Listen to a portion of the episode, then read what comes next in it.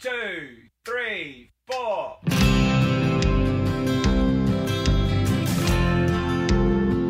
Just two good old boys, Two good old boys. never meeting a harm. Be sorry, never saw they had no hair since the day they was born. Straighten the curves, Straighten the curves. Coffee might get 'em, but the Lord never will. Broadcasting away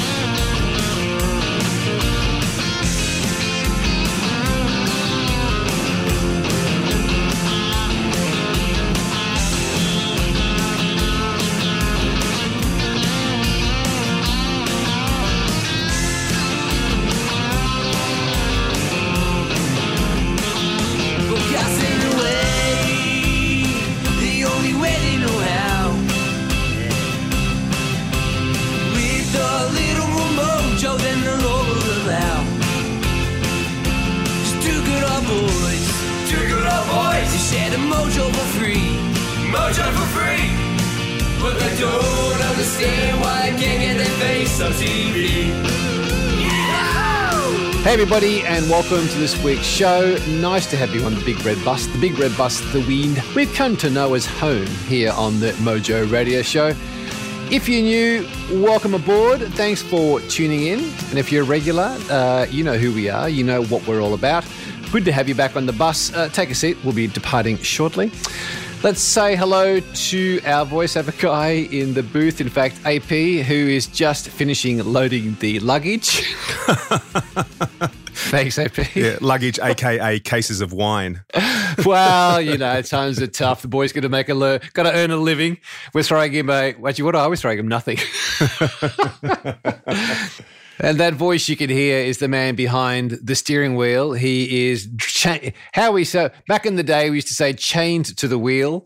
Uh, Robbo, welcome to this week's show. Thanks, mate. Can I have a bit of a gloat? I've, g- have a gloat that I've got a question for you. Second game for the Withered Oaks yesterday.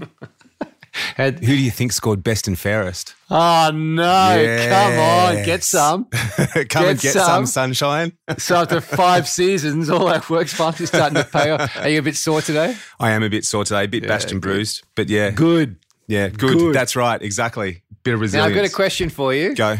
Are you still on the tools? Are you still what are you building at the moment? Um, do you know what? I'm actually uh, working on a little kitchen cabinet thing for um, for our kitchen. My my wife has a, a little wicker basket thing that she puts potatoes and onions and all that sort of stuff in. But we've got this big spare space in the corner of the kitchen, so I'm building like a a kitchen island that will be on wheels, but it also has little baskets underneath where she can put her potatoes and onions and garlic and all the good stuff. So um, that's it. That's on the workshop bench at the moment. See, I think it's a lesson for when people are podcasting. It's not just you talk to guests week after week, then you move on to the next guest, you move on to the next guest. But I think the stuff that we take out of and apply in hmm. the real world, hmm. I think is really appropriate. And one of the things that we have spoken to people about probably the last couple of seasons is, and I remember you saying, I think we came out of the new year last year, and you said, I hadn't picked up the tools, and you'd heard somebody on our show talk about that. Hmm. You picked up the tools and you did that. So on the weekend, I picked up the tools. Oh, nice. What do you want to? Yeah.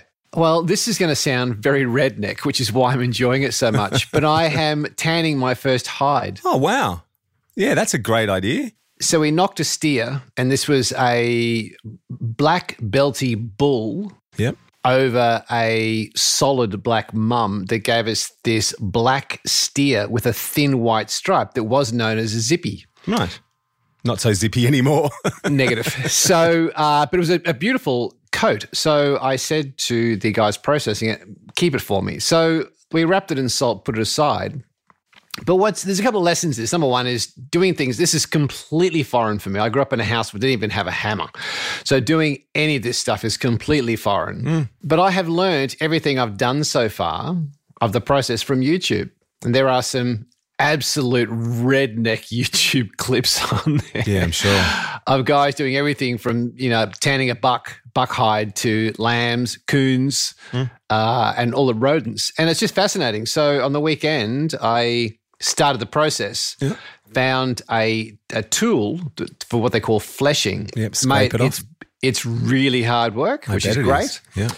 Uh, into the wee hours of last night. And um, but yeah, and it's completely uncomfortable for me because I've never done it before. But I think fascinating that you used to buy a book or find a magazine or talk to an old mate across the fence. Now you go to YouTube. That's right, exactly. And you, you know the best thing out of it is you're going to look stunning once you've got it once you've got it tanned and you turn it into your little outfit that you've got planned. That's it. I, I think it's going to make nice uh, a nice little car. I, I don't even know what's going to happen at the end of it, but I'm okay having a crack because I'm not worried about impressing anybody. I'm just doing it more for learning a new skill, getting very uncomfortable, where I can pick up the skills to be able to do it. And maybe in a couple of years' time, I'll have something that will look good as a poncho.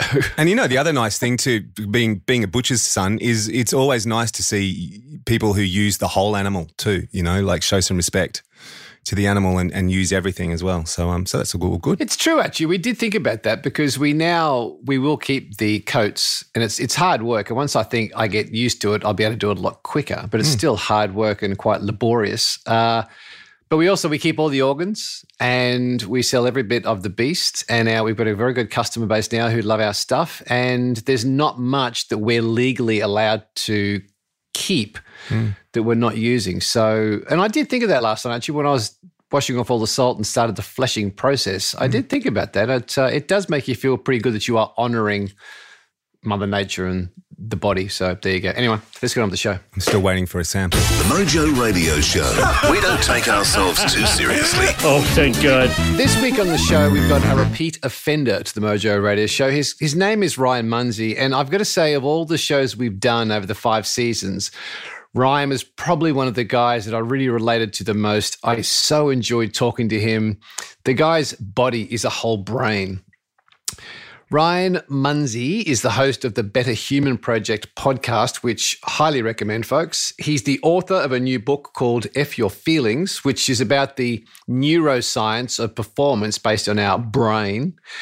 He's a world class high performance consultant. He's a thought leader in wellness and personal development and learning and getting stuff done. And essentially, if I was going to sum up Ryan Munsey, I'd say he's a guy on a quest to find the best stuff we need to know to elevate us in life to make us better. And his whole He's worked with Olympic athletes and Navy SEALs, entrepreneurs, people building big businesses. He's worked with a lot, but he's a student. He's terribly humble, but the guy is a really good mate of the show. We've been in touch for the last couple of years, and I said, "Look, come on, talk about your new book and um, share some more wisdom." So, Ryan, welcome back, mate. Oh, thank you guys for having me. I'm, I'm so excited to be here. I had a blast on the previous appearance, and uh, you guys are a riot. So thanks for having me. Just to fill our listeners in, we've actually done about an hour of the interview before we've started here, but you know, I'm sure we'll cut back to that at some stage. Which we will play back for you all, but um, Absolutely. You, you did record that, right? I got all that. Good. So, mate, you're an awesome friend of the podcast and you're no stranger to podcasting yourself. In fact, you've been at it for a few years now. Uh, there's a new one in the works, I hear, the Better Human Project. Is that right? Ryland was somebody that I met who was uh, even before this idea for the Better Human Project came along. He was on board to help me with uh, media and assets for the book. He's an incredible photographer and, and visual storyteller. Uh, I think that's a, a, much better description for what he does than just to say he's a photographer. Um, and he and I just kept having these conversations about, you know, if I'm going to start a new podcast, what should it be? And he happened to own an RV. And uh, he said, Man, you know, wouldn't it be cool if we, you know, redid the back of it and turned it into a podcast studio? And, you know, we could, you know, together we kind of fleshed out this idea of taking the RV to these epicenters of uh, you know, influencers and amazing people and, and, and awesome humans. And, um, you know, we can interview them there and, and we can go to conferences and expos. Uh, he came to the Bulletproof conference with me last fall and, and, you know, we really started talking about the idea there. Like, you know, how cool would it be if our RV was either in the expo hall or, or even just right outside and you know we could have a place to sit down and have these amazing conversations and um, you know as as a lot of these conversations were, were going back and forth and we're trying to think of a name for the new show and a direction. And the thing I kept coming back to was, you know, in everything that I've ever done, whether it's own a gym or, or be a strength coach or write for for health and fitness magazines or nutrition, uh, even as host of the OPP. I mean, the underlying thing for me is is I want everyone I encounter to live a stronger, healthier, happier life for having crossed paths with me. And essentially what that boils down to is how can we all be better humans? It's this pursuit that you know we're all sharing. Um, and and that just became it was, was like once once that word or, or that phrase was out there we couldn't think of anything else that was a better name for this podcast. And and the podcast is it, it is we are creating something that we hope is like you said, a mission or a movement. It, it, we want this to be so much bigger than just a podcast or a radio show that people listen to. You know, we have this RV and we take it around and and we're building community. And um, you know, we really started asking ourselves, what what are other people, what are other podcasts not doing, and how can we innovate and elevate the world of podcasting because you know again as we were saying earlier i mean there are um, there are so many podcasts out there and we didn't want to have just another show and we didn't want to be more noise. We wanted some kind of a voice and we wanted to be able to uh, you know for us it was we want to be able to make an impact because when we start thinking about a lot of these shows are uh, helping people get better. How do we improve uh, our brain? How do we improve our health? How do we improve our relationships or our fitness or nutrition? And there's nothing wrong with that. I'm a huge believer in you know this commitment or this responsibility that we all have to you know constantly seek knowledge and growth and evolution. But the next question is what are we doing with that? Are we just collecting it to collect trophies or books on a bookshelf? Um, or are we actually doing something with it? Are we taking that and, and helping others? And that's where the be better and then do better part of the Better Human Project comes in. So, you know, we want to highlight individuals who not only are delivering actionable information to our listeners, but are running charities or uh, doing research that may change the world. And then not only are we just telling their stories, but we're giving our audience a way to get involved and, and we're building bridges for people to um, to get involved, to help others and to make impact. And and we're we're trying to craft this in a way that it is a movement um, I think an analogy that that I think makes sense to me is sort of like paleo right? So there's a huge paleo conference every year here in the US. It's in Austin, Texas, PaleoFX. And everyone who goes to this thing, uh, some people are speakers, some are writers, some people have food products, some people uh, make drinks or coffee, or there's a paleo magazine. Um, the point being that there are so many different ways for people to get involved, uh, but the the underlying theme that, that ties everybody together is that they all have this passion and investment in ancestral living or this this ancestral way of going through life. Um, and that's what we want. We want to create this mission, this movement around being better humans. And we want to allow our audience or the people who get behind this movement to figure out what that means for them. And, um, you know, we don't want it to be stymied or, or pigeonholed from the beginning by defi- us by us arbitrarily defining what it is or has to be. That's it, Robbo. We're buying a tour bus. That's it. I want, I want tour bus. I want full t-shirts. We'll eventually get some groupies. I want a coffee machine in the back. We want a kombucha on tap. I mean, I can see the whole thing. Airstream Caravan, the Mojo Radio Show on the side, and you can drive. It'll be red, yeah. and then you can drive with the big red bus called the Mojo Radio Show. It's, it's done. It's, it's, it's I'm going to make it happen. Okay, cool. Right? I'm in. I'm not having Munsey with his RV. out. We're gonna we're gonna go to the next level. Well, let's be honest. An RV is not very rock and roll. You know, the tour the tour bus is iconic. You know. I think what you're doing is way cool because I've heard people say to you already, are you bringing the RV to Wellness FX? Are you bringing the RV to this event? And I think what you're doing has really elevated yourself. And I think it just proves to me that podcasts, and it's, it's pretty funny, um, Ryan, over the last probably three months, I think I've received six books in the mail from people who've sent books to me saying, here's my new book uh, would it be appropriate for me to come on the show to talk about it? And of course, I read the book, we get them on, have a chat and stuff, which is great. And they're terrific uh, talent. But what do, what's dawned on me is if I go back to our old radio days, we would receive an album or a book or a uh, back in the day a video of a new show that's coming out, wanting to do a promotion, because radio back then was one of the you know key three mediums you'd use. But podcasting seems to have become its own monster now, where people are now seeing it as in radio, television, press, blogs, and podcasts as being a way to promote themselves. Yeah, that's a great point. And I would argue that it's even more targeted. Uh, podcasts are even more targeted than radio ever was because, you know, you think back 10, 15, 20 years ago, uh, you know there were there were fewer channels fewer stations so you have this really wide demographic listening to any given radio station where today if i can get on a podcast that talks about mental health and you know the topic of my book is mastering your mind you know that that is nearly 90 to 100% of that audience is interested in what i have to talk about. So you you you know you bring up a really good point that you know using podcasts for uh, marketing um, especially a, a, book or you know your own show or you know whatever it might be but you know it, it is an insanely targeted audience if you can get on the right shows. I, I just want to head back to to you, your show, and your book, Ryan. And something I was curious about to start us off is you said that you were terrified of your own mortality. Can you explain that for us? What what is the fear for you around your mortality? Damn, you got me with a deep question. Um, as as far back as I can remember, uh, I can I can actually give myself a panic attack if I think about what it would be like to no longer exist.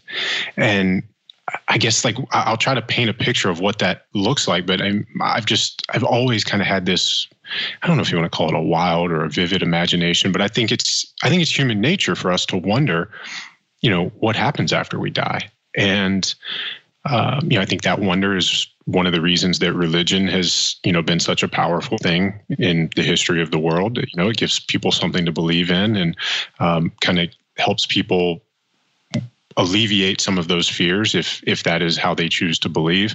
Um, but you know I, I think back to like you know i guess the the way that those thoughts go in my head you know is you know what was it like in the year 1200 or 1600 or you know name any year you know prior to your birth. And and i don't know. And and then once i die like it's going to be like that for eternity maybe. I mean i don't i don't know. We don't know.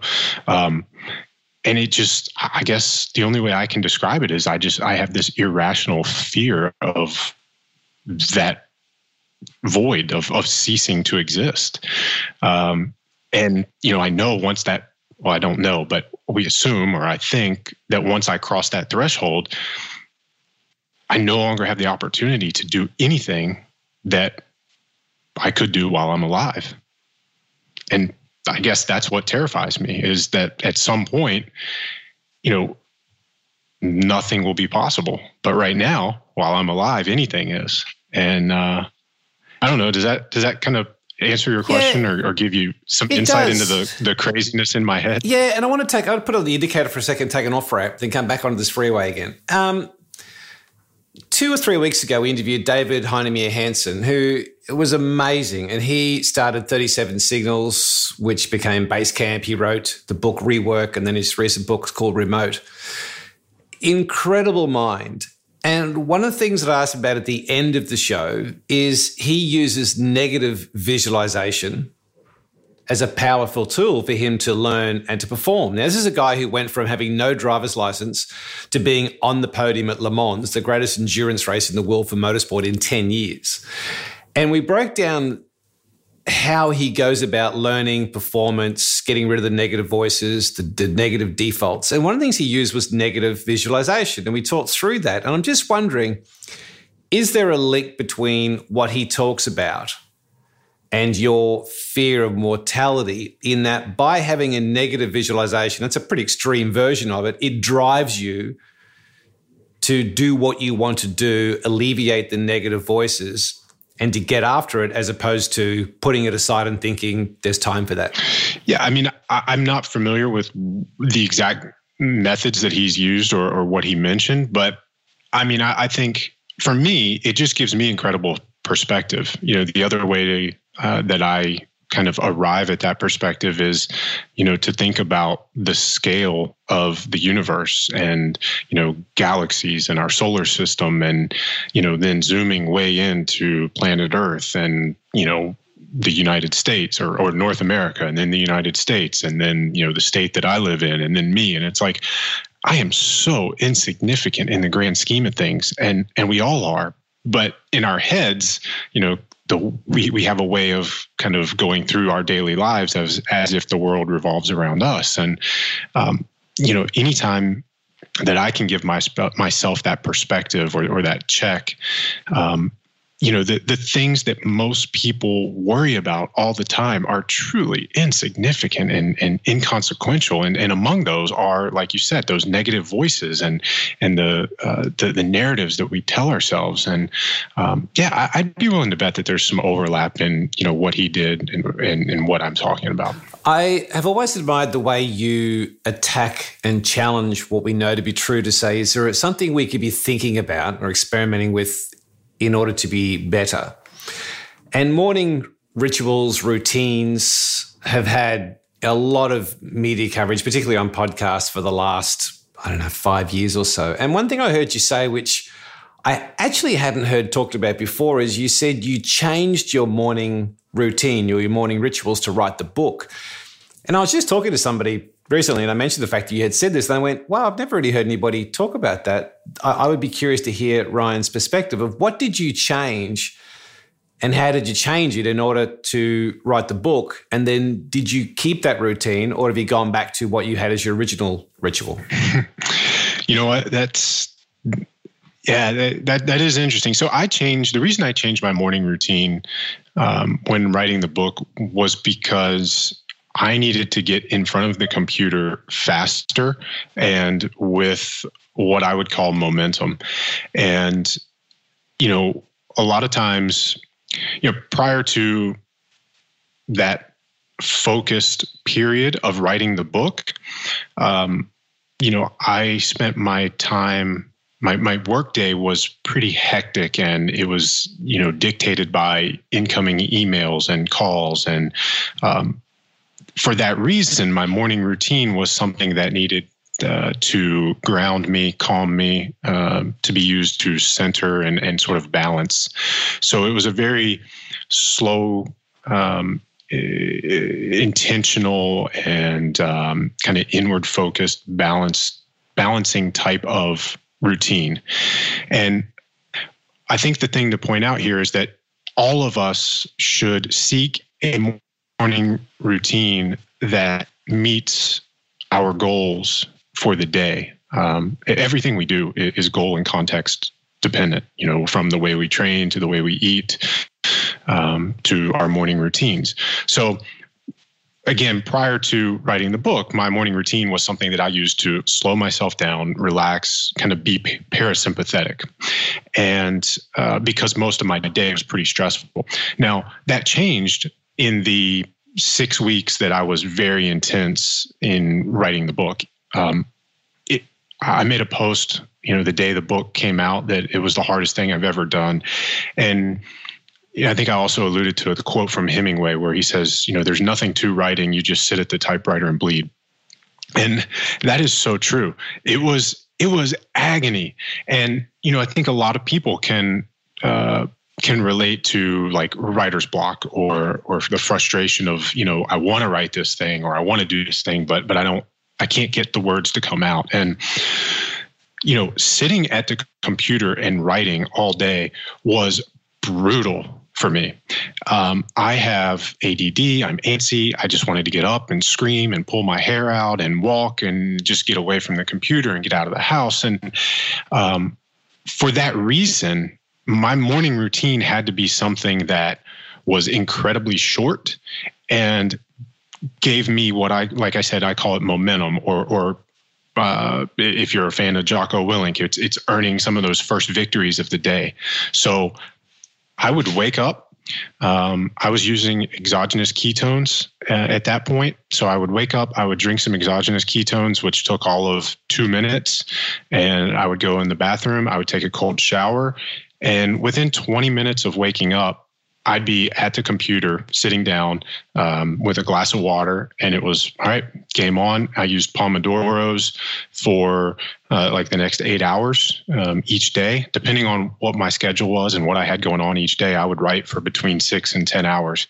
And the idea was that the morning routine was friction free. It got me in front of the computer as fast as possible. And, you know, doing the, the cold shower, I mean, it's no matter how many times you do it, it's still uncomfortable. You, you still don't want to, um, you know, expose yourself to cold water. Uh, so, you know, doing this thing that, you know, voluntarily doing something that is uncomfortable or, or undesirable. Um, and then, and then once you get through it, it's sort of exhilarating and you have this kind of, um, physiological change. It made it easier to, um, do something else that is uncomfortable, which in that case was sit down and write a book. Did you always write? So having ketones, did you always write in ketosis? Is that the reason for doing what you did? Then cold shower. Is that is that what you were working toward? I like to be in ketosis, but what I had found over the year previous um, through some different experiments, um, the ketogenic diet and being in ketosis was incredible for mental performance, but long term, my physical performance suffered. Um, but again, for that six week sprint of writing the book, I was in ketosis. And as a part of that, I was using exogenous ketones in the morning. Um, I was fasting. Uh, or doing intermittent fasting, so I wouldn't eat breakfast until um, you know at least two to four hours of writing. Uh, and then i would usually go train. And then after lifting i'd come back and write for another three to four hours. Your pomodoro what was the periods you had on and off? Were you doing on for 20 off for two? What was the what was the breakdown of that specifically? I did 25 and 5 and then every four rounds of that i would take a 30 minute break. And was this man, this is going to be a three hour show because there's so much I've got in my head to ask you about. Um, so settle in, Robbo, get some more coffee, brother. Um, the during this period, is this prior to the now let me set this up. You did an experiment for 30 odd days on the carnivore diet. I need you to explain the carnivore diet. What was your thinking behind it? And was this period of writing the book prior to, after, or during your carnivore diet?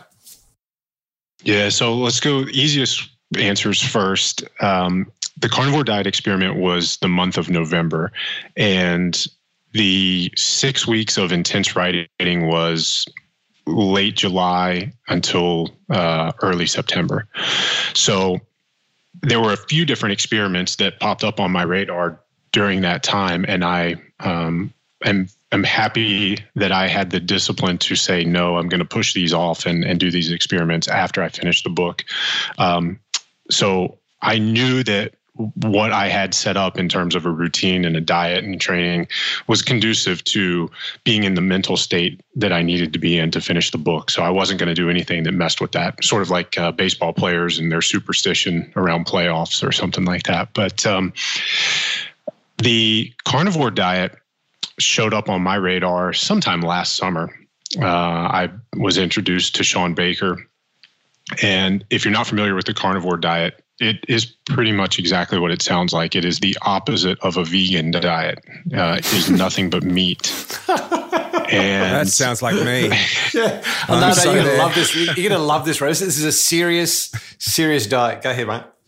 Yeah, no, it, it is. It's real. And, you know, I saw this guy and he's posting pictures on Twitter and, and Instagram. And, you know, he's going to like In N Out Burger and, and buying like, you know, 10 or 15 burgers and he's eating just the, just the patties, no bun or, or lettuce or anything. And, um, my first response was like, yeah, this guy's a nut. And it's just, it's crazy. Well, about a week went by and for that week, I couldn't stop thinking about it like, man, this that that dude, he's such an idiot. why is he doing this? And you know, the more I thought about it, the more I went back and I checked him out. I looked into it, and it turns out this guy's an orthopedic surgeon.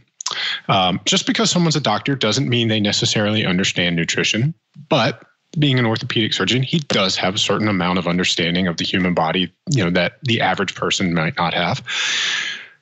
And then I realized that there were all these people involved in this conversation and that he wasn't the person who really um, he didn't start this thing. He just somehow found himself as the voice of this movement.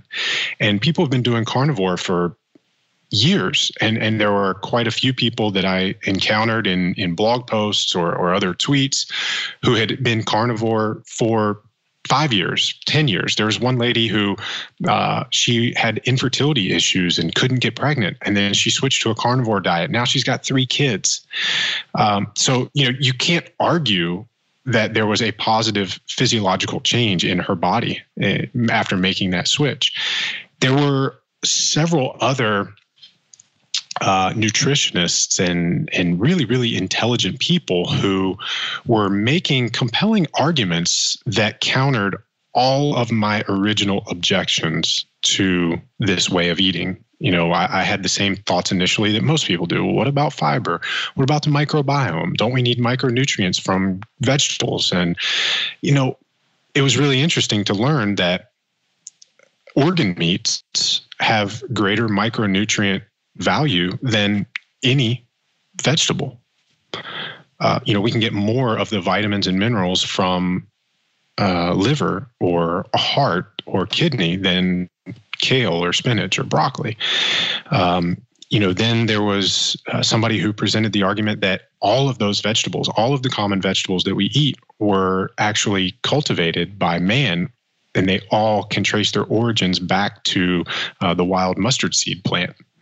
So, had man not intervened with nature um, and and crossbred these plants, we wouldn't have kale or broccoli or cauliflower. So, you know, when we talk about these things being natural and organic, you know, are they really, or did man, you know, cause these things by you know crossbreeding and, and cross pollination? Um, and you know, all of these things, I, am as you said, I'm totally comfortable questioning what I know and what we think we believe.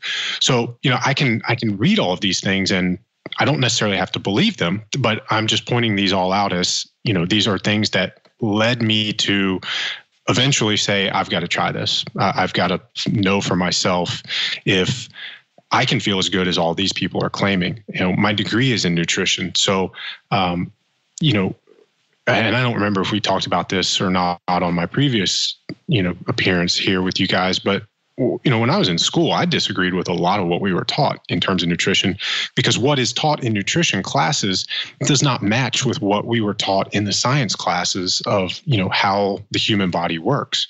So, you know, we had these, uh, I mentioned one of these, these other people who were making compelling arguments um, in favor of more meat as bipedal beings, humans evolving to stand on two feet, we have a much shorter digestive tract. And uh, this is also something that has uh, given rise to a much larger brain. If you compare that to uh, a gorilla or a chimpanzee, you're going to see a much smaller brain and a much larger digestive tract.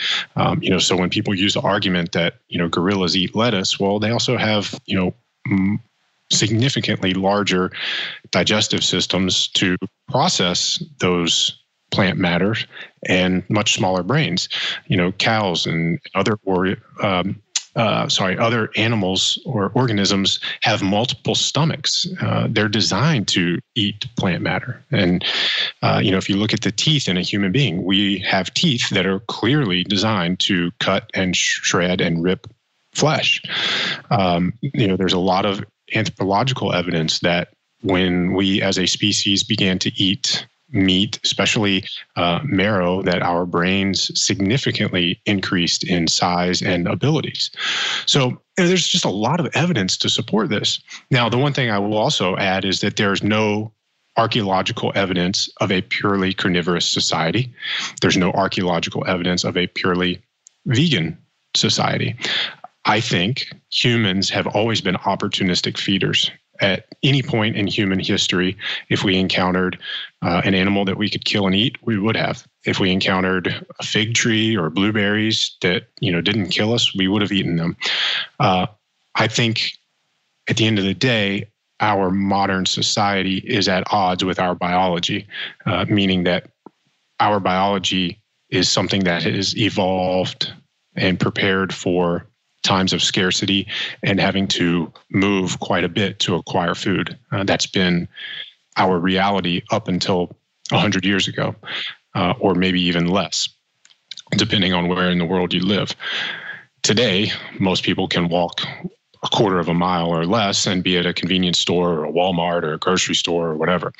Um, so all that being said i you know i just i've always been this person who's seen myself and my body as a laboratory. I want to experiment. I want to experience uh, these things. And you know people were saying they had great energy and hunger levels went down and joint pain went away and they were getting stronger. I'm like well you know what? I'll sign up to eat burgers and bacon and steak for a month and see what happens.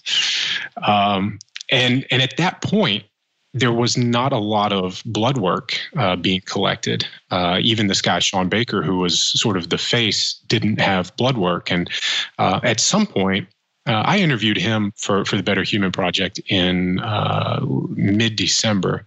And at some point before I interviewed him, he was a guest on Joe Rogan and kind of got blasted at that point for not having blood work. Now, since then, he's gotten blood work and it's been shared on some of the bigger podcasts and, and it is out there. But, you know, he also, um, one of the things that really drew me to him and, and his approach to this was he wanted to poke holes in it.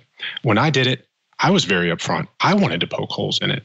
Um, I did blood work. Um, I did microbiome testing. I wanted to find out reasons that this was um, not going to work. I wanted to find out, you know, do we really need fiber? Do we really need micronutrients from greens? You know, we think we do. Everybody, you know, if you went out on the street and you asked people, it'd be like, oh, yeah, uh, everybody says you do, you do. Well, do we?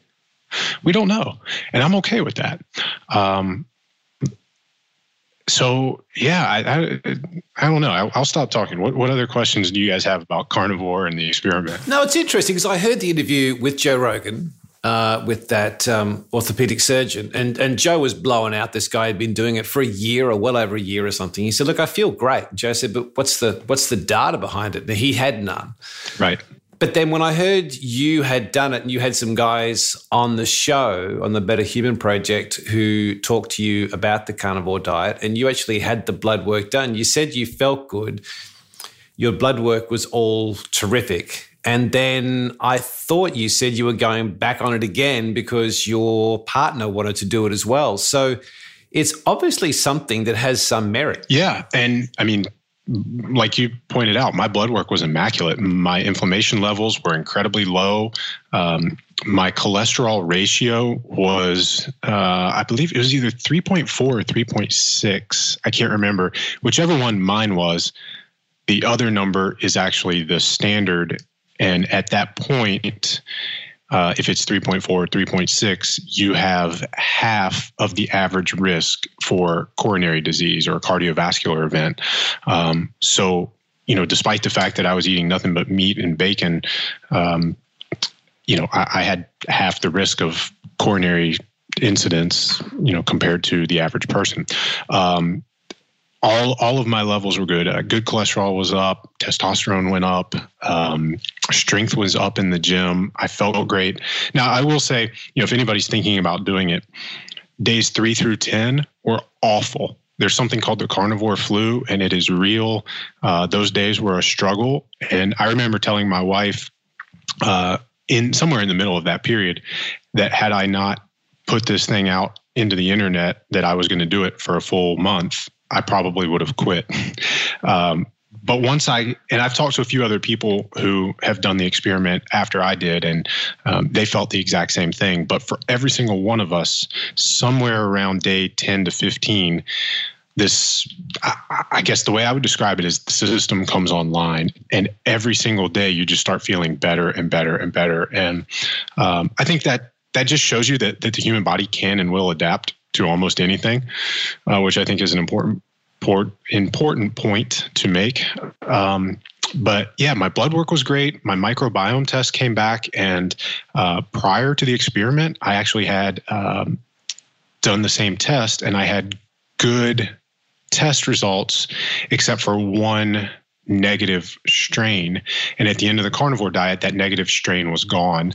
Um, it's a dysbiotic flora that had gone away, and uh, I had you know full population of all of the good bacteria despite the fact that i wasn't eating any fiber or any uh, sauerkraut or probiotic type foods so that was interesting um, like i said inflammation was low and yeah i mean there's a there are a lot of people who are intrigued by this and, and experimenting with it my wife is uh, she's a physician and she wanted to try it um, and so we, we we did it together for the month of January. Um, I am doing it again. I'm probably it's probably been three three and a half weeks since I've had anything that wasn't meat. Um, yeah, I, I will go back and forth, like maybe one month on, one month off. Um, I I just I can't I can't argue with the way I feel on it. I'm I'm not convinced um, that it's the best way to eat long term, but I know I feel good when I do it. So I think the the thing for me that sits underneath this conversation for the last few minutes is just it's about feeling good. And we should always, as somebody said, we should always be in beta. So we should always be testing to say, is there something that can help us feel betterer? And um, I just think this is fascinating. It opens up our mind to possibilities, and people should investigate if they're interested. Yeah, absolutely. And and with that, look at the potential downside. So one of the things that I've done differently with carnivore compared to uh, at least what I see on the internet is that I've eaten a ton of organ meats, and whether that's liver, heart, kidney, uh, I'm not sure if you guys can get it there, but U.S. Wellness Meats is uh, a website here in the U.S. and and they have some great organ sausages, liverwurst, and head cheese that make it really easy to eat these organs that have the micronutrients that most people would assume you are deficient in when you eat an all meat diet. So, um, you know, I, I did look at the potential deficits in this particular way of eating and tried to guard against them. And I think that's an approach that we can bring into any endeavor. You know, what what are the potential downsides and how can we mitigate risk? We're talking fish as well, right? Aren't we? Yeah, I ate a lot of wild caught salmon. Yeah, um, I was going to say those oils would be awesome, right? Yeah, but you know, even those, uh, it, even that was still really lean, and I found myself having to add some sort of um, oil or animal fat to that to right. get it, um, you know, higher in fat than protein. Yeah. Okay. Which is, and, and that's something that, something else to point out with this is that most people immediately jump to the conclusion that this is an all protein diet. It's not. Um, most most people who do the carnivore diet, the sort of the gold standard food is a ribeye steak, which is a, which is about sixty percent of the calories coming from fat. So, you know, it, when I set mine up, I said, all right, well, if I'm not going to eat an eat a ribeye, I need to try to at least mimic that macronutrient breakdown. So, for the entirety of my experiment, and even now on carnivore, it's 60% of my calories come from fat. So it's basically a ketogenic diet. And, and I've uh, tested throughout these experiments and, you know, I'm in moderate to low level ketosis. Now, if we flip to the book, Ryan, something I heard you say, which I was curious about, you said that when you read a book, you're always thinking in the back of your mind, what's the author trying to say? So if I am reading your book and I'm to understand what's Ryan Munsey trying to say, what were you trying to say with this new book? Ooh, I like that question. I, I think I want people to understand that either we are controlling our mind or it is controlling us. And if we can bring a conscious awareness to this, then it affords us the choice and the opportunity to guide the ship, meaning our life, in the direction that we want to go. Uh, if we don't, if we choose to be a passive participant, then our feelings and these underlying kind of subconscious ways of uh, of operating are going to steer the ship for us. And um, if we if, if if that's the way our life goes, then it will be no coincidence that we fail to uh, achieve the things that we want to achieve in our life. Let's let's put some of this to practice, Ryan. I heard a great quote. Somebody said, "Don't ask me for a new idea when you haven't used the last one yet." Yeah. and everyone's seeking the next idea, like the next podcast, the next blog, the next hack. What's the next thing? Yet many of us haven't used what we just had. So people finish this interview. They're going to take a, a bunch of stuff from you, no doubt. Explain to me where states and traits, which is an important element of the book. Somebody finishes the podcast, closes their phone or their iPod or their desktop. Explain to me how states and traits work for me to put into action what Ryan shared on this actual episode. Yeah. So uh, I'll first define states and traits. States are short term, transient ways of being. A trait is a long term quality or characteristic. Um, and then I also use the example of weather versus climate. So, you know, weather is the the state. That's what's happening now. Climate is uh, the the trait, the thing that is kind of this overarching. Uh, more often than not, this is how things are, and that concept came into being because I spoke at the Biohacker Summit last year in Sweden. And being that it was at a biohacker convention, I tailored it to biohackers. But you know, in this in this world of biohacking and and even, you know, in a broader sense of society today. We're always looking for you know the the thing that we can do now the the smart pill that we can take or the hack that we can do or the the morning routine that we can do so that we can be you know in the right state to write that book today or, or to do whatever it is that we want to do today or right now.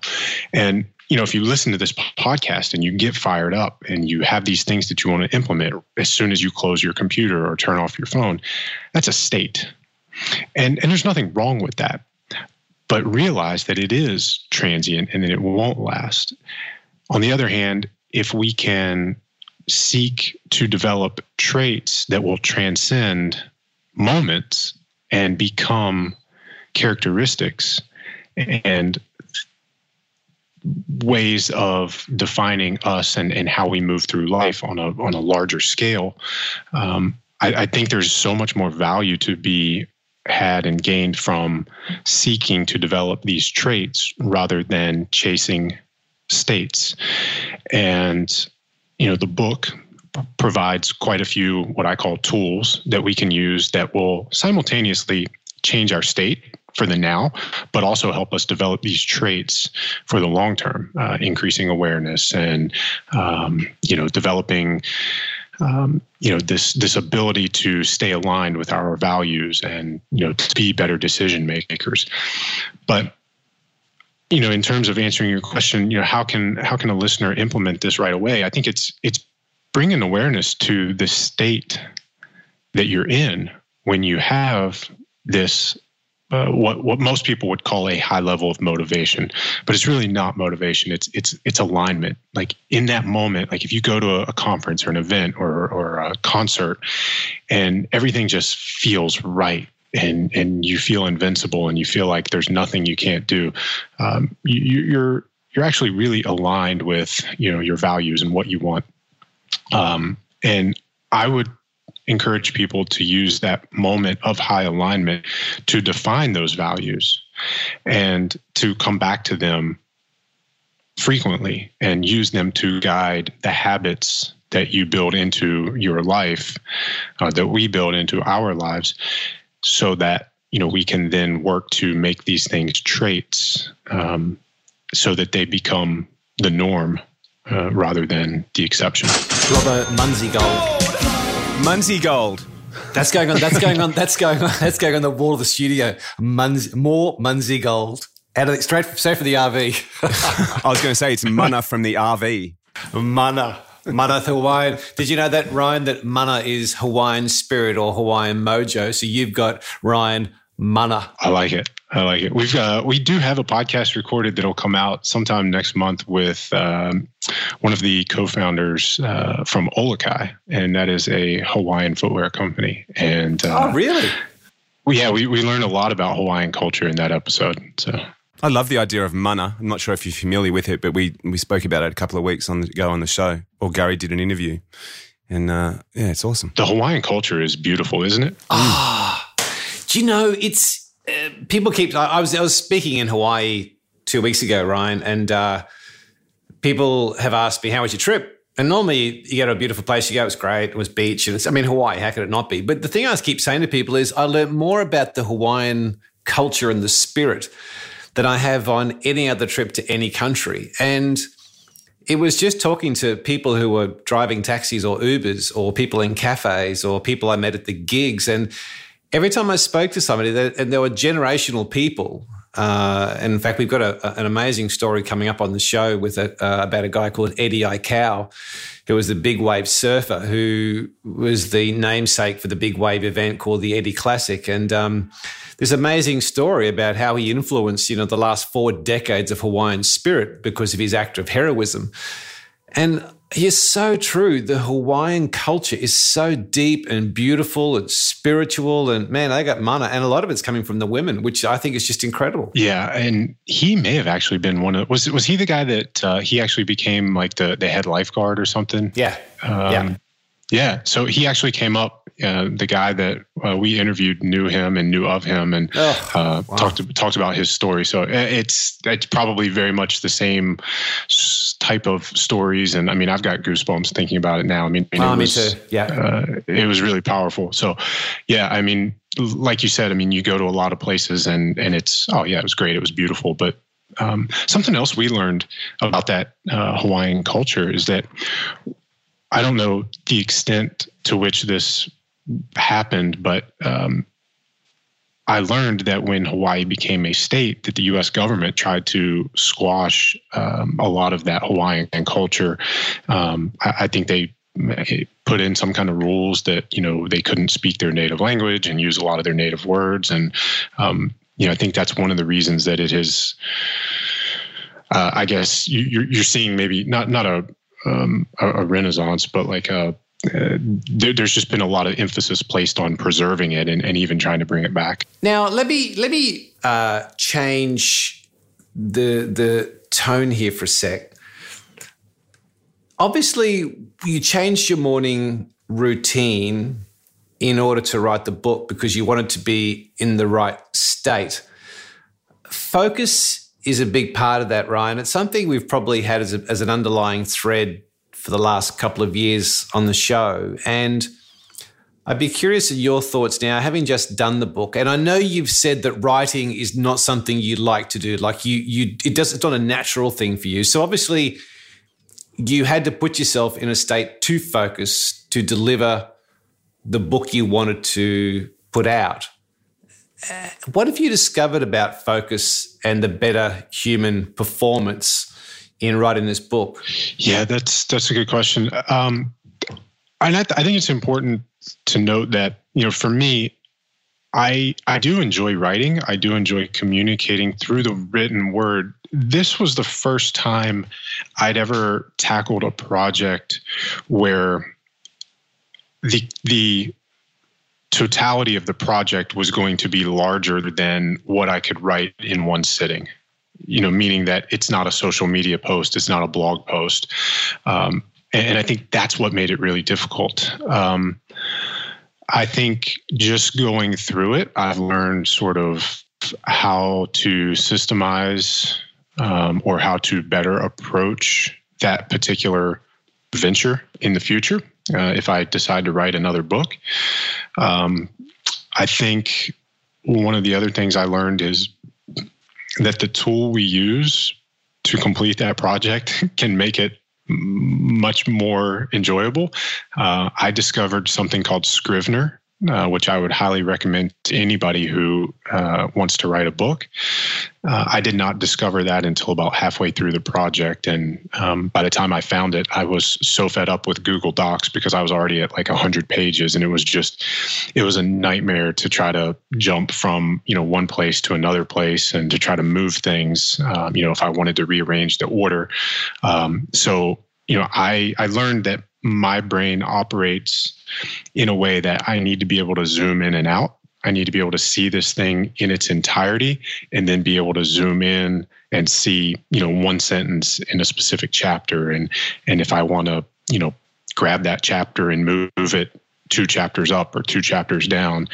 Um, Scrivener made it very easy to do that. So um, I've always known that I'm very visual in, in, the, the way that I operate and learn.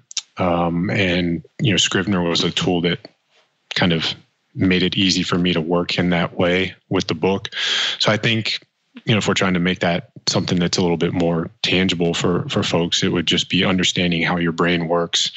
Um, for particular projects and then you know setting it uh, setting your approach up in a way that doesn't fight with your nature or the way that you work um, you know it doesn't matter how you're uh, wired or how you tick, uh, you know, you can you can always uh, find a, a, work setup that works for you. You know, you don't you don't have to write like Bono or write like Stephen King. You know, you, you can find the way that works for you. Did you use any nootropics? Like, did you use CILTEP through that process? Because that's something we spoke about last show, and I'm I'm a fan of CILTEP. Um, in fact, I've taken some CILTEP this morning. Probably tell I'm a bit jacked up. Um, so, did you take any nootropics, CILTEP? You know, I didn't. Um, actually, I, I, did take CILTEP. I took one. Uh, so, so my dose on CILTEP is one pill, and uh, I took it maybe three three to four days a week, uh, but I didn't take anything else. Um, and again, that kind of goes back to the states and traits thing. Um, I, I had figured out, you know, what I could do um, I wanted something that was repeatable. I wanted to show up every single day in a mm-hmm. consistent way. You know, I didn't want to be writing one day and be all jacked up, and then the next day be, you know, at way below baseline. Uh, so I, I, just I wanted each day to be very much the same. Um, in terms of you know what mental state I was in, because I think that's ultimately what leads to a consistent product from start to finish in, in that particular project. It's if we go back to the to the head of the show, you talked about the mission and purpose of what you're doing, Ryan. I think it's really noble or admirable that you have found your lane. You know what's important for you, yet. I don't know. I get a feeling there's a lot of people who are going through the motions day by day who haven't found that thing yet. And I heard a really powerful statement you said in your show, which I loved. And I actually stopped the ute and I wrote it down in my journal that I carry in the car with me. You said, we need to consider that in whatever we do, to ask the question, are we celebrated or tolerated? And I just thought that was so profound. Can you elaborate on how that works for the better better human project? Yeah, um, I can't take credit for that. That is um, I, I, wherever you heard me say that, I hope I gave credit to Peter Diamandis, but he said that. You did. Um, you did and, actually. and, okay. Okay. you did. uh, I, I, don't. I don't want to. I don't want to hijack his words. Um, but you know, he he was talking about uh, the workplace, and you know, specifically, you know, are you tolerated, merely tolerated, or are you celebrated? And you know, in in the context of his talk, it was you know about taking moonshots and, you know, if you are going to feel comfortable, um, you know, vocalizing or, or communicating some idea that you have for a moonshot at work, you've got to be in a place where, you know, people celebrate uh, you and and these huge, potentially scary um, ideas. And you know, I think we can all relate to you know either a family situation or a work situation where we feel like eh, people are just tolerating our presence, so I'm not going to play big right? Um, I think in any situation where we're not as happy as we want to be, uh, or we don't feel like we're bringing our true self to the table, it is probably a scenario where we are not being celebrated. Um, you know, like I mean, let's use this podcast for example. You know, I, I told you guys I was really excited to uh, to sit down and talk to you guys again, and part of that is because of the experience uh, that I had last time on the show. Part of that has been because of our email and, and social media correspondence in the interim. But I mean, I I can make the argument that I feel like I am celebrated by you guys, and and when I'm on here, so I may be inclined to be more open or play bigger, if you want to use that verbiage, than on a podcast where I don't know the host and maybe it's a single host and they're a little bit less personable, right? So um, maybe that's a tangible example that you know we can use to help people understand that concept. I just like it because it's something we can audit. Yeah. A person on their way to work today or sitting in the lunchroom can go, let's just get right down to it. Am I celebrated here? Or am I tolerated? Am I sitting on a board where the board celebrate me or tolerate me? I'm in a footy team. Am I really celebrated or do people just tolerate me? And then once you make that distinction, should it go in the tolerated part, well, then you've got the opportunity then to make change. Exactly. And to say, well, what would I need to do immediately? So I think it's, I, I, I look, I like Peter Diamandis. We had Kyla Colburn, who works for him for the Singularity University Summit. We're, we're fans from a distance. Um, and you did credit him on the show, but I, I just like it. I think it's such a great, profound question to ask. Well, like you said, it, it, it is something we can audit. And then, you know, as as I present in the book a lot, anytime we're in that situation we're bringing awareness to this and then we have the choice. You know do i want to stay here or you know do i want to continue to be in a situation where i'm merely tolerated or do i want to you know remove myself and and find something where uh, or a, find a situation or a group or a tribe where i am celebrated? And more often than not, you know, the people who are most happy, the people who are most successful, the people who are doing the big things, those are people who are in environments where they're being celebrated by those around them, not for the accomplishments, but for the things that they're doing before the public ever sees those mm. accomplishments. It's a bit like um, AP, our voiceover guy. We love him dearly, but we do tolerate him. Totally. Yeah. we celebrate Lofty, but AP, we uh, we tolerate. Ryan, I think just to to extend this conversation, uh, there are people who would hear this but have a fixed mindset that even though they hear it, they are fixed in their ways or they're finding all the reasons why they wouldn't take action to execute a change. How do I how do people identify this fixed mindset trigger even if they don't know they have it? Is there a process that you've thought about, written about, observed of how people can get unstuck in some of these things to actually take action and make change? Yeah, that's a great question. So, you know, as soon as I hear fixed mindset, I think about the book, you know, Mindset, Carol Dweck, and and you know this idea of growth mindset or, or fixed mindset. And I've got a friend, Logan Gelbrich, and if you guys don't know him, I, I need to introduce you. And hopefully, is that Logan um, from Deuce?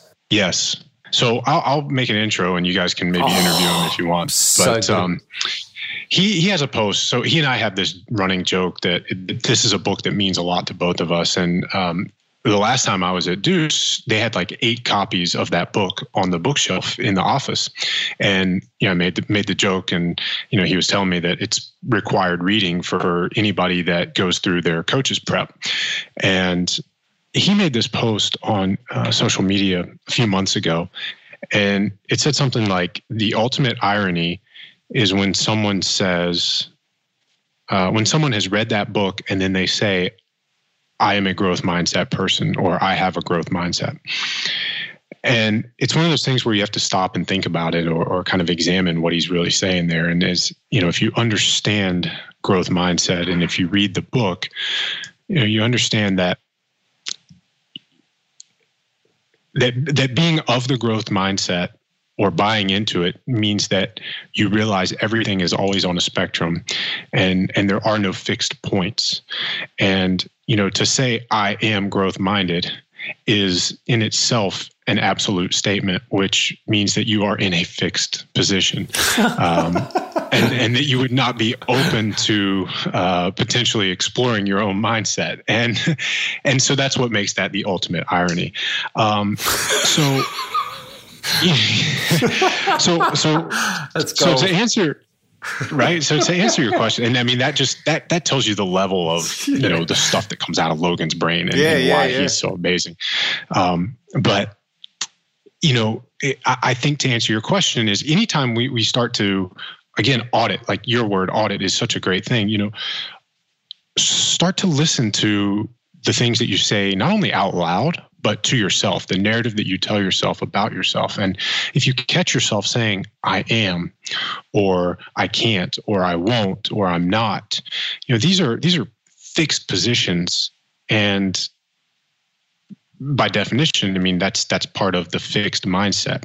It's my position or uh, i believe or you know given the uh, the information at hand, I feel as though, um, you know, like when a Peter Diamandis or a Peter Thiel or, or some of these people who have just brilliant minds and are capable of of thinking in in non-fixed ways, when they talk, they they they they use these things that are not absolutes, and and I think that's I think that's the way that we can audit our own thoughts and and words. And if we catch ourselves saying i am or i'm not or uh, thinking or speaking in absolutes is a is an indicator that we are thinking in fixed positions rather than uh, in terms of growth or or um, or even in a way of entertaining multiple perspectives or, or thought processes. And it's definitely a learned thing. And and it's not something that you can say oh i'm going to flip this switch and i'm going to be a certain way. I mean it, it is a is a commitment to a lifelong practice. Just on that particular point, can I take you back, Ryan, to maybe when you're a kid?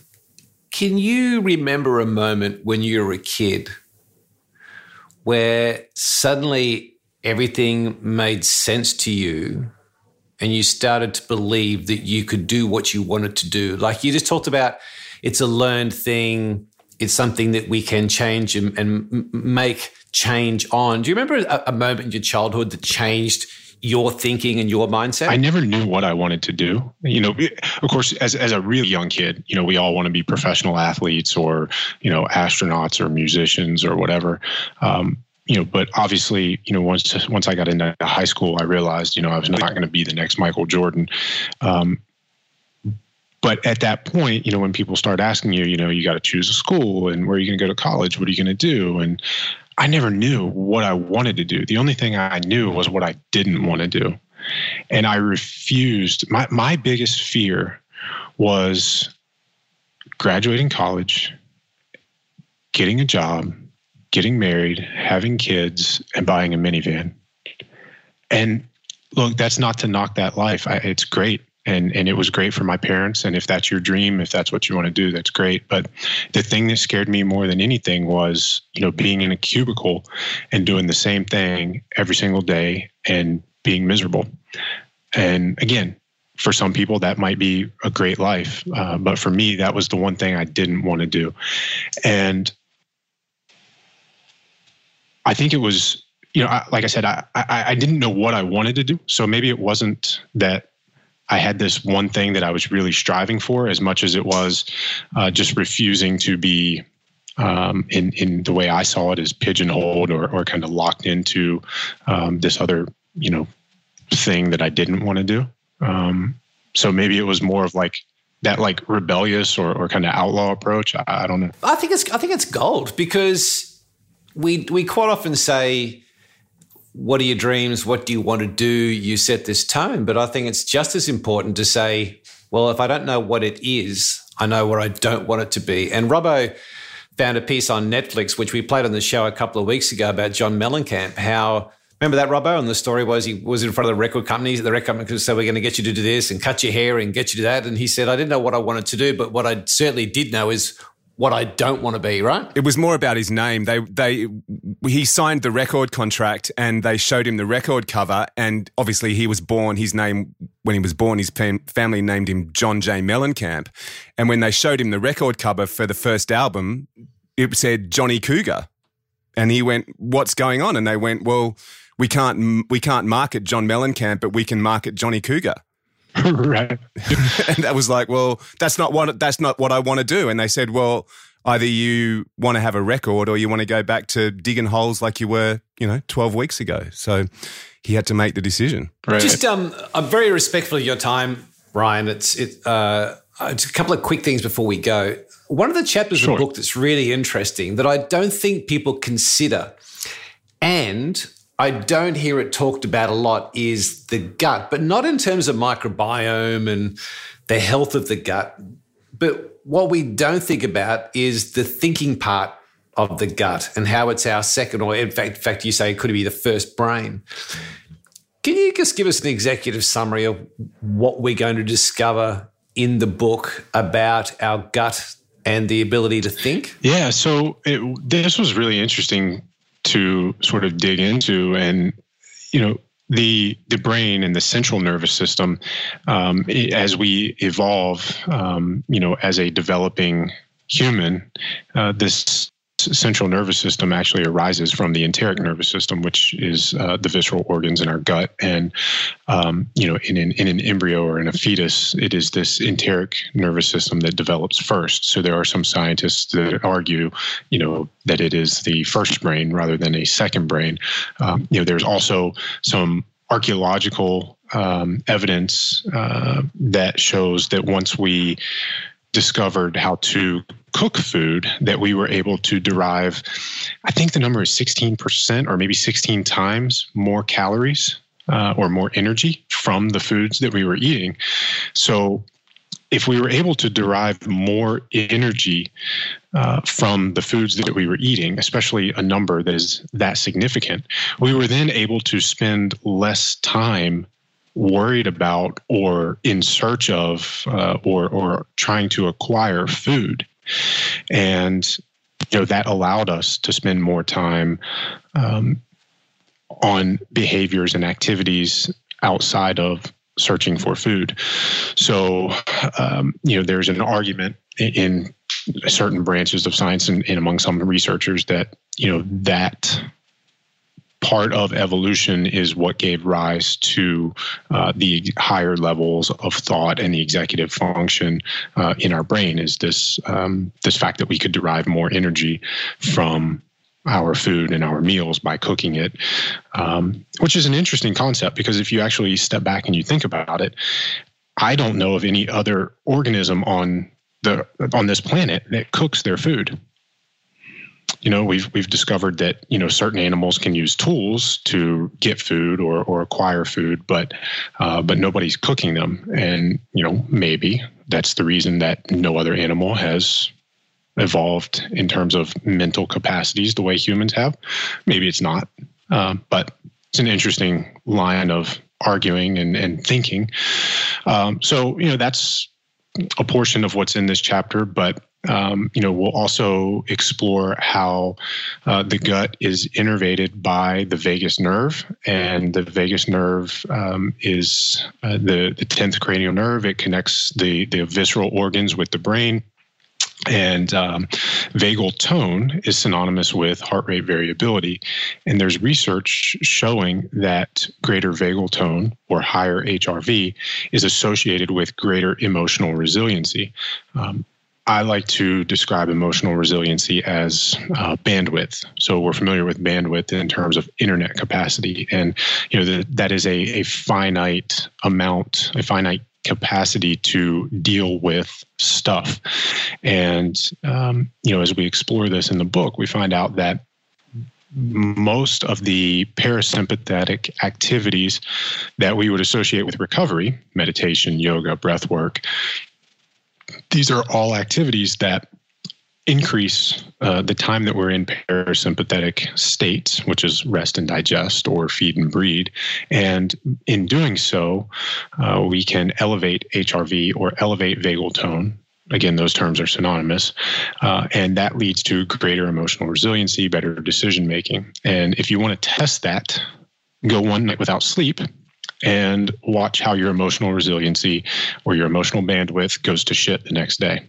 Uh, interestingly, sleep is one of the most powerful things we can do to, um, you know, increase HRV. Yeah, it's just something I didn't hear talked about a lot. I mean, people don't, I don't think there's enough work done on educating us that the food controls our mood, our energy, clarity of thought, our emotions, Yeah, it's it's funny. You know, I, I gave this book uh, last fall to a few beta readers, and you know, one of them kind of said something about you know this this theory, everything is everything, and uh, I, I, tried to weave that into the book in some of the edits and rewrites, and um, I think that's one of the things that fascinated me as I set out to do the research and and began writing this is that there's so many things. It's just it's all interconnected. You know, you hear people in the nutrition world and and you know if somebody has a food first approach to health then it all revolves around food. And if somebody's fitness first then it all revolves around your working out or it all revolves around sleep. No they're all interrelated. It, none of these things are uh, indistinguishable from from the next in terms of um, you know being a fully integrated uh, complete better human. Do you see we don't do that here that's that's such an interesting thing is we don't map that on a wall and say what are the ingredients and then how will I build rituals or habits around those ingredients? Because we all, right. isn't it funny? We don't right. seem to map it that way. Well, I, I, think part of that is you're right, and, and, and I think one of the most prominent reasons that we see that is uh, it's it's what sells, right? Like the the guy the guy who's fitness first has to sell the fitness program, or or the woman who's you know food first has to sell the diet program, and you know we live in this world of you know this is the tool, this is the one thing you need to do. You got to do kettlebell workouts this month, or uh, you know you need to do this juice cleanse next month, and it's all about selling things and. Um, not not everything, but I mean, if you just look around and, and watch, you know, watch TV or the news or the magazines, I mean, it's all pushing like this thing, or, or I mean, it's all about the ads that you know sponsor the that they get the magazines printed or that you know keep the radio shows on the on the radio. And that's i think that's one of the reasons that, that podcasting has become so huge in the last five years is because we can get away from all of that. We can just talk about truths. Yeah and if you take a guy like logan who uh, from Deuce Gym, the one thing that has really elevated him in terms of what he does, it's it's as much about the mindset. It is, is about the workout itself and the nutrition and the rest. Like he he is a a true that's a wrong word say holistic practitioner, but he is a big picture thinker. Where it's and it's community. I mean, they've he's built an amazing community and it's being of service and all these things wrapped up as opposed to being just fitness, just strength, just food, just microbiome, just sleep. It's, um, and it becomes an opinion leader. So I, I think that's uh, so.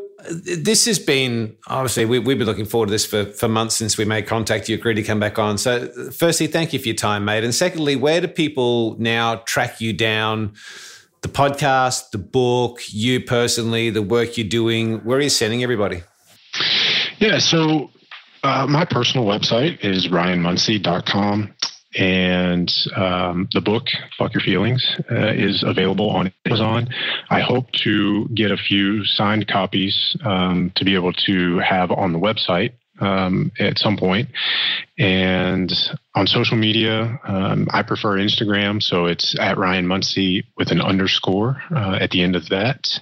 Um, and then the the podcast, the new show is Better Human Project, and we've got uh, an Instagram account for that, betterhumanproject.org, and that is also the website. It's been great, mate. It's been so nice to hear you and catch up and be asking some questions. Have been sitting in the back of my mind. Uh, the show is terrific. I think the work you're doing, the whole idea with the RV, the projects you've got that are coming up, um, will be terrific. So. Uh, Good on you, mate. Thank you, guys. It's it's been a blast, and uh, anytime uh, I'm, I'm happy to come back. I love chatting with you. Guys. The Mojo Radio Show. After five seasons of this show, you know one thing that I really, really enjoy. What's that, Darren? It's getting back people like Ryan Munsey because the first conversation is always so engaging, and you come away with so much with this head full of stuff. And then just the chance to sit down with them again and have another chat is a good thing. I really enjoy that. I thought you were going to say the good thing they want to come back. well, that's always a plus. anyway, all right, let's uh, let's keep this little shindig rolling. We are running a contest here on the Mojo Radio Show, folks. You can come and have dinner with a previous guest, a guy who was on the show only a couple of weeks ago, called Darren Altclass. He is a brand strategist, an award-winning brand strategist, and he spoke about marketing and brand and his brand new book called This Way Please. When we closed the show, for those who are new to our show, a number of weeks ago, he said, Well, I'd like to catch up with you guys and buy you dinner. We went, Sweet. We're in. Free steak and a beer. It's on. Dos. Hello, our friends at Dos.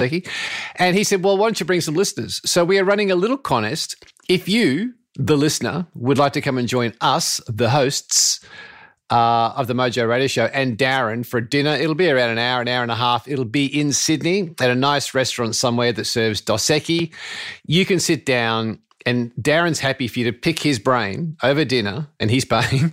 pick his brain on your brand, your business, your marketing, your promotion, your PR.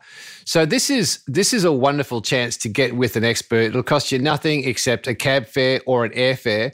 In fact, mate, I had somebody enter the competition already mm. who comes from north, well, well north of Sydney, and he said, "Mate, I want to come to the dinner. I'll pay my own way there, and I'll pay for my own dinner." Oh, wow. And I said, good. So uh, we have had a good response to this. I It's quite humbling, actually, the guys that want to come and hang out. We'll, we'll bring a recorder. What I'm thinking, actually, Robbo, is Yes. we might actually meet at WeWork in town. And I'll book a room at WeWorks. Everybody can, you can see it. Everyone can see WeWork. Hang out there for half an hour, record some stuff where mm. it's quiet. Mm.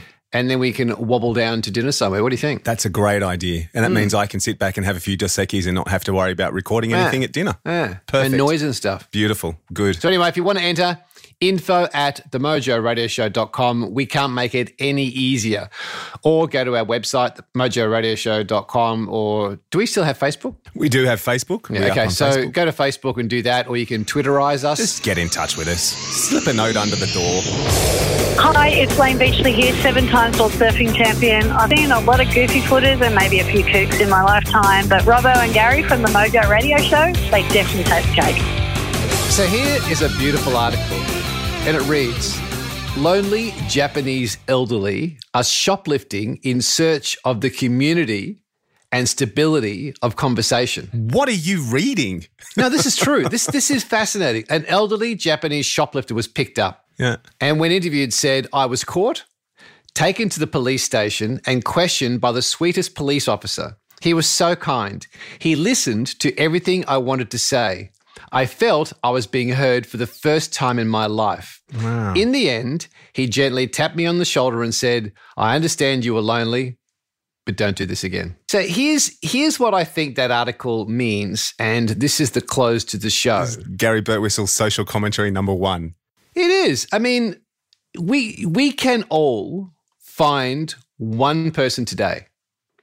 I don't care if it's a taxi driver, a bus driver, a coffee shop barista, a doorman, a cleaner, a delivery guy, a bank teller, or just an old elderly person, a guy in the lunchroom. But have a good chat. And the difference with this that I thought was lovely is ask questions, open ended questions, sit, lean in, and truly listen to every word that person talks about and be curious. I mean, draw out their story by asking questions within there. So once they give you an answer, ask a question about that answer because that's the true way of showing that you are listening and interested in somebody. And sadly, it's an art that is going away today. And you get elderly people shoplifting to get picked up just to have someone Yeah. to talk to. I just go, that's just crazy. And everyone's got these beautiful stories. Some of the stories I hear in the back of taxis just absolutely astonish me. In fact, we've got a world class author coming on the show, a novelist coming on the show later this year, who I met through a conversation just like this with a taxi driver. I'm, I'm going to put you on the spot here because I grew up. My old man, I always, I remember as a kid saying t- to my dad all the time, "Oh, Dad, you're so embarrassing. You talk to anybody." And now I hear Jack and Liam, not so much Sophie because she's a bit too young yet, but they always go, "Why? Why do you always have to have a conversation with people like you know at the at the deli or at the butcher's or you know like you say at, on the sideline at footy?" And it's it, but it seems to be an art that's being lost. Why do you reckon it's being lost? Where do you reckon it's disappearing to? Ah, distraction. It's easier to do it in text or by sending an email or posting something. And because of that, we are losing our ability to be empathetic. We are too worried about what's next as opposed to having a true conversation with the person in front of us. We don't take the time to draw out stories. And we don't care as much. I mean, there are certainly communities, don't get me wrong, there are communities around the place where this is very, very prevalent. But in many communities, the first question is how's business? How, how's work? How's that? And we're losing that personal touch. And it's because of social, it's because of the, the pace of life, it's because we don't take responsibility. We're not disciplined to know that the most important thing for another person is to hear their name mentioned. And we're not curious about other people and they're we're not genuinely interested in other people. And it's becoming a very shallow conversation. We sit down and talk, you talk, then I talk, you talk, then I talk, you talk, then I talk. And if you don't finish quick enough, I'll talk over you. And that's how life is. And it's easy to do it these days by sending a text than picking up a phone or having a conversation with people. But I tell you, there are people out there that have the most amazing stories to tell. Yes. And all they want is an opportunity. To tell it. Yeah, absolutely. Whereas a lot of the old time Australians will say, good yarn, just tell me a good yarn. And that's, and I also think it's respect. Hmm.